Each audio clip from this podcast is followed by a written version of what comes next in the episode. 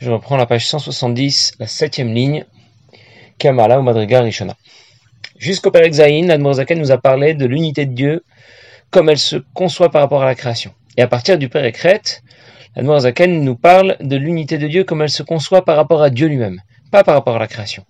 Ça veut dire que tout ce qu'on attribue à Kadosh Baruch on parle de son essence, de sa volonté, de sa sagesse, sa connaissance, sa bonté ou sa rigueur. Tout cela ne fait qu'un avec Akadosh Baruch Nous, on, ne peut même pas imaginer ce que ça veut dire. C'est au-delà de notre système.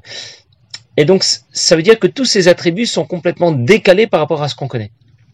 Sa volonté n'a rien à voir avec la volonté d'un homme que nous connaissons. Sa bonté n'a rien à voir avec la bonté d'un homme. C'est tout simplement pas la même chose c'est pas la même chose en beaucoup mieux. Ça n'a strictement rien à voir. C'est ce que l'on appelle Einaror. On ne peut même pas essayer de commencer à imaginer ce que représente la volonté de Dieu, sa sagesse, sa bonté. Ça nous dépasse complètement.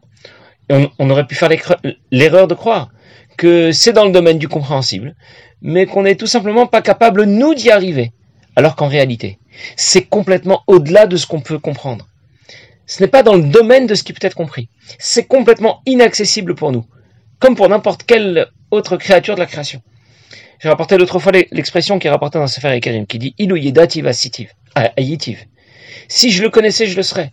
Ça veut dire qu'il n'y a aucun moyen pour moi, et pour qui que ce soit, de connaître Dieu, parce qu'il n'y a qu'Akadosh Baruch qui puisse lui-même se connaître. Alors nous en parlerons dans le Perektet. Zaken va aller encore plus loin. Il va nous dire que si quelqu'un déclare qu'il a bien compris que Dieu est tout à fait insaisissable, qu'on ne peut pas le comprendre, qu'on ne peut pas le connaître, eh bien il se trompe encore. Parce que ça reviendrait à dire qu'une certaine idée, on ne pourrait pas la toucher de ses mains, on ne pourrait pas l'attraper de ses mains. C'est pas seulement faux, c'est complètement aberrant, parce qu'une idée, ça se touche pas. De la même façon, Akadash Baruch on ne le comprend pas, pas parce qu'on n'a pas réussi, pas parce, qu'on n'aurait pas réussi à le comprendre, mais parce qu'Akadash Baruch ça ne se comprend pas. C'est au-delà de ce qu'on peut comprendre ou ne pas comprendre. C'est aussi aberrant de dire que Dieu est insaisissable, que de dire que telle ou telle idée, on ne peut pas la saisir de ses mains, parce qu'il n'est pas dans le domaine de ce qui peut être saisi ou pas saisi. En d'autres mots, si je dis que je peux saisir Akadosh Baruch je suis dans l'erreur, bien sûr. Si je dis que je ne peux pas saisir Akadosh Baruch je suis toujours dans l'erreur, parce que Dieu est complètement au-delà de ce qu'on peut saisir ou ne pas saisir. Et c'est dû au fait que nous nous appartenons à la création un système qui est complètement décalé par rapport à Kadosh Baruch Si je dis que Dieu, on, ne peut pas le comprendre, c'est aussi aberrant que de dire d'une idée qu'on ne peut pas l'attraper de ses mains. Dieu n'est pas seulement intouchable et insaisissable, il est au-delà de ce qui est touchable ou intouchable, que de ce qu'on peut saisir ou ne pas saisir. Et c'est pour expliquer cela davantage que l'Admour Azaken va préciser que dans notre système, il existe un point culminant. On va l'appeler Chorma. On le traduit la sagesse mais la traduction nous égare toujours et ne nous donne pas beaucoup plus d'informations. Chorma, c'est le point le plus haut de tout le Seder Ishtalshelut, le point le plus haut de tout le système que Dieu a créé dans lequel nous évoluons. C'est le point le plus haut des Kochot Nefesh, des facultés de l'âme. Et ce point culminant dans notre système, c'est le point le plus bas pour Akadosh Baruch À la fin du Pérécret, ce que nous allons lire tout de suite, l'Admorazaken va d'abord expliquer comment Chorma se situe au plus haut de notre système. Au début du Perektet, il expliquera comment Chorma se situe au plus bas par rapport à Kadesh Baruch il va d'abord reprendre les différentes étapes qui s'enchaînent à notre niveau, dans notre système, avant d'accéder à Chorma. L'action, c'est l'étape la plus basse de notre système. Elle est sans aucune commune mesure, ben, par rapport à la parole. Parce que je peux faire certaines choses, mais je peux en dire beaucoup plus. La parole elle-même est sans aucune commune mesure par rapport à la pensée parce que je suis capable de parler, mais au bout d'un moment, je vais me fatiguer. Par contre, penser, je peux penser sans limite. On n'arrête jamais de penser. La pensée, le vêtement de l'âme qui est le plus proche de l'âme, de la neshama, et c'est pour cela qu'il est toujours en, en fonction. On n'arrête pas de penser. C'est aussi pour cette raison que lorsque quelqu'un interrogeait le rabbi pour savoir comment se débarrasser de ses mauvaises pensées, le rabbi ne lui disait pas d'arrêter de penser à telle ou telle chose. Parce que c'est tout simplement pas, possible d'arrêter de penser. On pense toujours alors il faut remplacer une pensée par une autre. Au lieu, pour, donc éviter d'avoir de mauvaises pensées, eh bien, il va falloir penser à autre chose, à quelque chose de plus positif. Penser à la Torah ou ce genre de choses. La pensée elle-même est sans aucune commune mesure par rapport au midot, ça veut dire aux traits de caractère, aux sentiments, comme Gvura et Chesed, la bonté et la rigueur, qui ont été à l'origine de ces pensées, qui ont motivé ces pensées. Puis vient le Sechel, l'intellect, dont Chorma fait partie, la sagesse, qui elle aussi, lui, aussi, est sans aucune commune mesure, par rapport au midot, par rapport au sentiment. Et c'est à cette étape que l'on situe Chorma dans notre système, c'est le point culminant de notre système, et pourtant, c'est le point le plus bas pour Akadosh Baruch C'est ce que va dire le Pasuk, nous le reverrons encore une fois, Kulam bechorma asita, que l'on traduit habituellement, tu as tout accompli avec sagesse, mais c'est pour nous dire que Chorma, qui est le point culminant de notre système, c'est asita. Par rapport à Kadesh Baruch il est au rang de l'action. Et encore, on n'a cité que cinq étapes dans notre système. Depuis l'action à la parole, de la parole à la pensée, de la pensée au midot, du midot au sechel, on pourra encore aller un peu plus haut, plus haut parce qu'on passe ensuite au ratson, à la volonté, au ta'anoug, au plaisir et puis à l'essence de l'âme. Mais les étapes supérieures ne nous intéressent pas. Nous, dans notre système, nous avons seulement cité cinq niveaux. Mais dans celui de Dieu, il y en a beaucoup plus. Alors je récapitule. Dieu est Be'einaror. Il est sans aucune commune mesure par rapport à nous. Et c'est pour cette raison qu'on ne peut même pas dire qu'on ne peut pas le comprendre. C'est même complètement incohérent de dire qu'on ne peut pas comprendre un Baruch qu'on ne peut pas le saisir. Dieu ne rentre pas dans le cadre de ce qui est compréhensible ou pas. Si je dis qu'un homme n'est pas capable de comprendre Dieu et de le saisir, c'est comme si je disais que ce pigeon n'est pas capable de retenir et de comprendre le théorème de Pythagore, ou ce chien n'est pas capable de retenir l'étape de multiplication.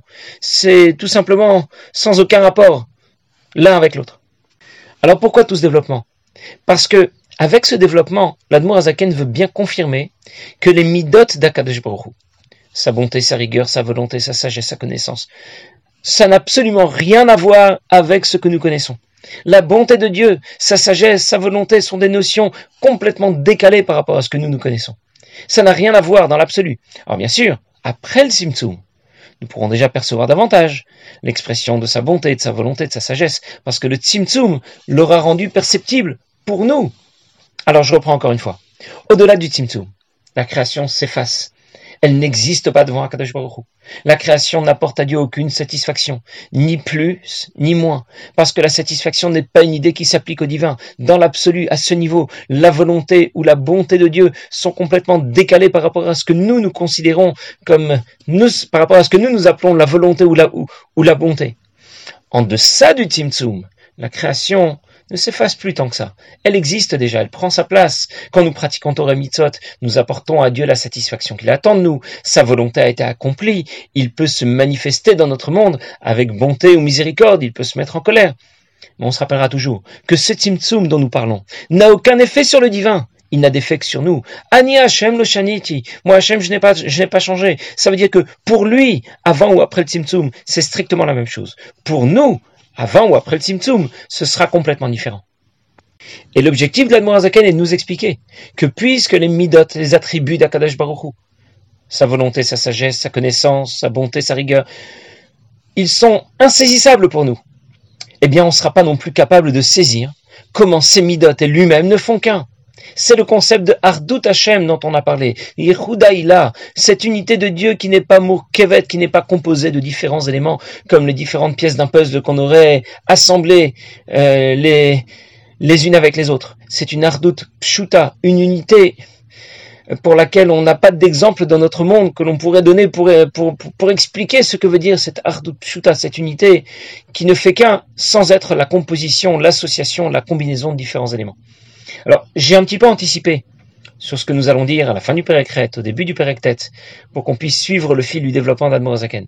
À la fin de notre Pérek, l'Admorazaken va seulement souligner dans notre système le point culminant, c'est Chorma. Dans le Pérek suivant, l'Admorazaken va expliquer que pour Dieu, Chorma est le point le plus bas. Et l'objectif sera pour l'Admorazaken de conclure. Tu as compris maintenant Entre nous et Dieu, c'est c'est sans aucune commune mesure. Voilà, maintenant que j'ai un, peu, un, petit peu anticipé, on va pouvoir le lire plus facilement et plus rapidement dans les mots. La septième ligne. Le point culminant de l'ensemble de notre système, c'est Chorma, pour toute la création. Reshit, pour ça qu'elle est appelée Reshit, Reshit Chorma. Qui, Behemet, Reshit Kol Achayut Ben c'est le premier euh, point de départ, le point d'origine de l'ensemble de l'énergie qui est transférée à la création euh, euh, par, par Akadosh Baruch Kema Chachmanim Shachot Binavadat. Chorma, c'est la première des sphirotes, c'est la première des facultés de l'âme, et c'est ce qui correspond à la sagesse. Une première idée qui ensuite sera développée dans les Kochot Nefesh, Bina et avec laquelle on va que l'on va que l'on va intégrer. Et bina et dat vont dat surtout va faire naître va mettre en éveil nos sentiments notre amour notre crainte. Chesed et gvura la bonté la rigueur. Comme ava chesed rachamim. Que c'est ou bien rachamim la miséricorde qui est la composante de ava de l'amour et de la crainte. Avec euh, de, avec une tendance bien sûr du côté droit, du côté des chassadim, du côté de la bonté. On voit, on voit très bien que chez Akatan, chez Bodat, un petit enfant qui n'a pas de date, il ne faut pas traduire la connaissance bien sûr, ça veut dire qu'il est capable de comprendre, mais il n'est pas capable de bien intégrer ce qu'il a compris. Eh bien, au Tamid Varzari, il va être souvent en colère et il peut être cruel parce qu'il n'a pas vraiment intégrer la vraie valeur des choses. Elle se met en colère pour tout et n'importe quoi parce qu'on lui a pris un bisli dans son paquet ou parce qu'on lui a retiré sa petite voiture. Voilà. Mais pourquoi? Même s'il sait que ce n'est pas grave, mais il l'a pas parfaitement intégré. Il lui manque ce qu'on appelle ici prinata date, et on voit dans quelle mesure date, et de manière plus large, le sechel a un impact sur les midot, sur la teneur de de ce qu'on aime, de ce qu'on craint. Pour cela, il aime un petit enfant, de, pour, pour, la même raison, va aimer ce qui ne ce qui n'a pas d'intérêt. Parce qu'il n'a pas encore ce date, il n'a pas intégré la vraie valeur des choses pour accorder de l'importance et s'intéresser à ce qui, à ce qui en vaut vraiment la peine. Shava qui date. L'amour, ça veut dire l'intérêt qu'il va avoir pour certaines choses, sera à la hauteur de sa connaissance. Je vais tout de suite y revenir parce qu'on a, on peut tout à fait appliquer ce principe dans Avodat Hashem. Je vais d'abord terminer de lire. Et les midot ensuite, nimshachot, tevat, marshava vont se formaliser sous la forme de lettres et de mots d'abord dans notre pensée. bedavar, On va penser à ce qu'on aime, à ce qui nous intéresse. Ou comment agir avec bonté, avec miséricorde, et ainsi pour les autres midot. La rigueur, la crainte, je vais penser à éviter ce qui pourrait m'empêcher d'accéder à ce que j'ai compris, à ce qui avait de la valeur.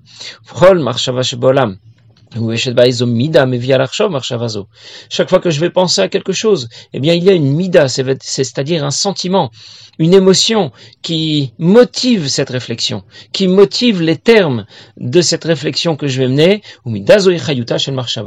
et c'est elle qui est à l'origine de cette pensée. Quand j'y ai pensé, je peux maintenant en parler.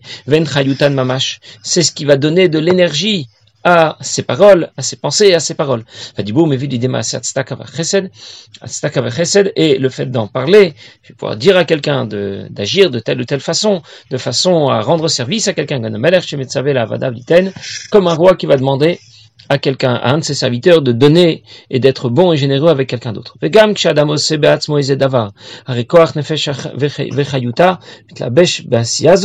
Eh bien, même lorsque quelqu'un va faire quelque chose, l'action qu'il va accomplir, et sans aucune commune mesure par rapport à ce qu'il est capable de dire. D'autres mots, on peut faire quelque chose, mais c'est sans commune mesure avec ce qu'on est capable de parler, de dire. Autant il y a des différences entre le corps et la neshama, il y a de la différence entre notre faculté d'agir et celle de parler. Et on va dire de la même manière qu'il n'y a aucune commune mesure entre notre faculté de parler et celle de penser. On peut parler un peu, mais au bout d'un moment, on se fatigue. Par contre, penser, c'est sans limite. Enfin, pas tout à fait sans limite, mais en tout cas, on peut, on peut penser énormément plus que l'on est capable de parler. De la même façon, nos pensées, quand elles sont formalisées sous forme de lettres et de mots, sont sans aucune commune mesure par rapport à l'émotion, à la motivation qui, qui est à l'origine de ces pensées avant qu'elles ne soient formalisées.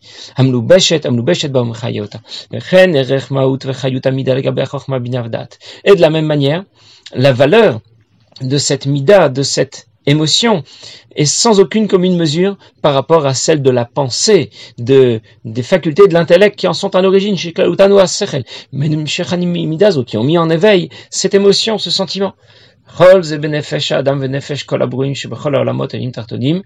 Et ce procédure, cette procédure, ce processus s'applique de la même manière à l'ensemble des éléments de la création, on pourra dire que Voilà ce qu'on voulait dire. Voilà la conclusion de tout ce développement. Dans notre système, Chorma est le point culminant. Tandis que l'action sera le point le plus bas. Je vais juste reprendre les différentes étapes de notre système et expliquer comment elles vont pouvoir s'appliquer dans Avodat Hashem. Chorma, les facultés de l'intellect en général. Ça correspond dans Avodat Hashem, un premier début, qui commence par l'engagement à étudier et à apprendre la Torah. C'est seulement ensuite que les midotes arrivent, que les émotions euh, vont naître. Ça peut me plaire, ça peut m'intéresser, je vais vouloir en savoir davantage. Je ne veux rien manquer. Mais tant que le livre reste fermé, ça risque pas de m'intéresser. Il faut d'abord l'ouvrir, il faut d'abord étudier. C'est la première étape dans euh, l'ensemble de notre euh, engagement dans, dans, dans Avodat Hashem. D'abord, je commence par étudier. Après, ça va me plaire. Ensuite, va la pensée. Je vais penser à la façon d'appliquer concrètement ce que j'ai compris. Je vais formaliser mes idées, mes sentiments. Dibourg, je vais pouvoir en parler, je vais pouvoir Bon, cette étape n'est pas indispensable. L'étape ultime, l'étape finale, la plus basse, c'est l'action. Je vais finalement pratiquer concrètement Torah et Mitzot. Je vais par exemple mettre une pièce dans, dans. Ce qu'il faut bien retenir, c'est que ce qui a amorcé tout le processus, c'est Chorma qui représente dans Avodat Hashem au moins l'étude de la Torah. Ce qui conclut tout le processus, le maasé, l'action concrète, la pratique des mitzvot. Et chacune des étapes de ce processus est be'enaroch, sans aucune commune mesure par rapport à la précédente et par rapport à la suivante. Et comme je l'ai dit tout à l'heure, dans le périque suivant, l'Admour Azaken continue son développement. Il va expliquer que pour Akadosh Baruch ce même point culminant, Chorma, c'est le point le plus bas. Et l'objectif, c'est de conclure. Maintenant, je pense que tu as compris. Entre nous Akadosh Baruch c'est c'est sans aucune commune mesure.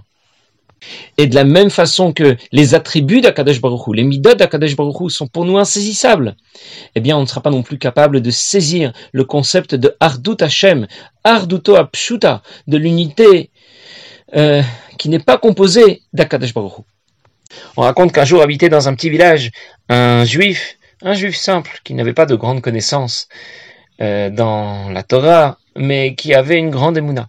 Et le curé local avait euh, s'était fixé pour objectif de finir par le convertir. Comme il savait que c'était un juif simple, il voulait lui montrer qu'il avait beaucoup plus de connaissances que lui et que il devait donc euh, accepter euh, ses conclusions. Alors il est allé le voir plusieurs fois et au cours d'une de ces discussions, le curé lui a dit "Je vais t'expliquer logiquement de quelle façon nous approchons le divin et ce que ça veut dire, qui est-il, comment il fonctionne." Et il lui a fait tout un développement sur la façon dont, selon lui, le divin fonctionnait, comment le divin s'organisait, qui il est, où il se trouve, etc.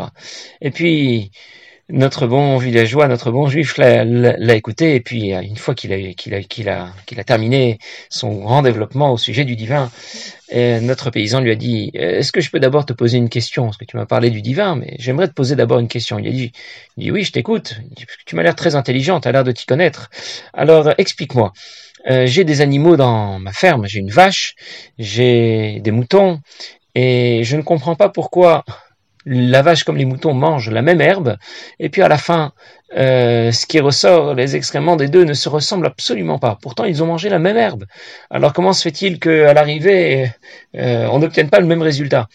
Et le curé savait pas trop répondre, il s'était pas, il s'attendait pas du tout à cette question. Alors notre paysan lui a dit, écoute, tu peux même pas m'expliquer ce genre de choses, et tu veux me faire croire que tu sais disserter sur le divin, pour nous dire que Évidemment, tout cela nous échappe, tout cela nous dépasse énormément, mais déjà le fait de le savoir, eh bien c'est déjà quelque chose, ça nous aura permis d'avancer, et comme j'ai déjà dit l'autre fois, de sortir de la boue. Passez une bonne journée.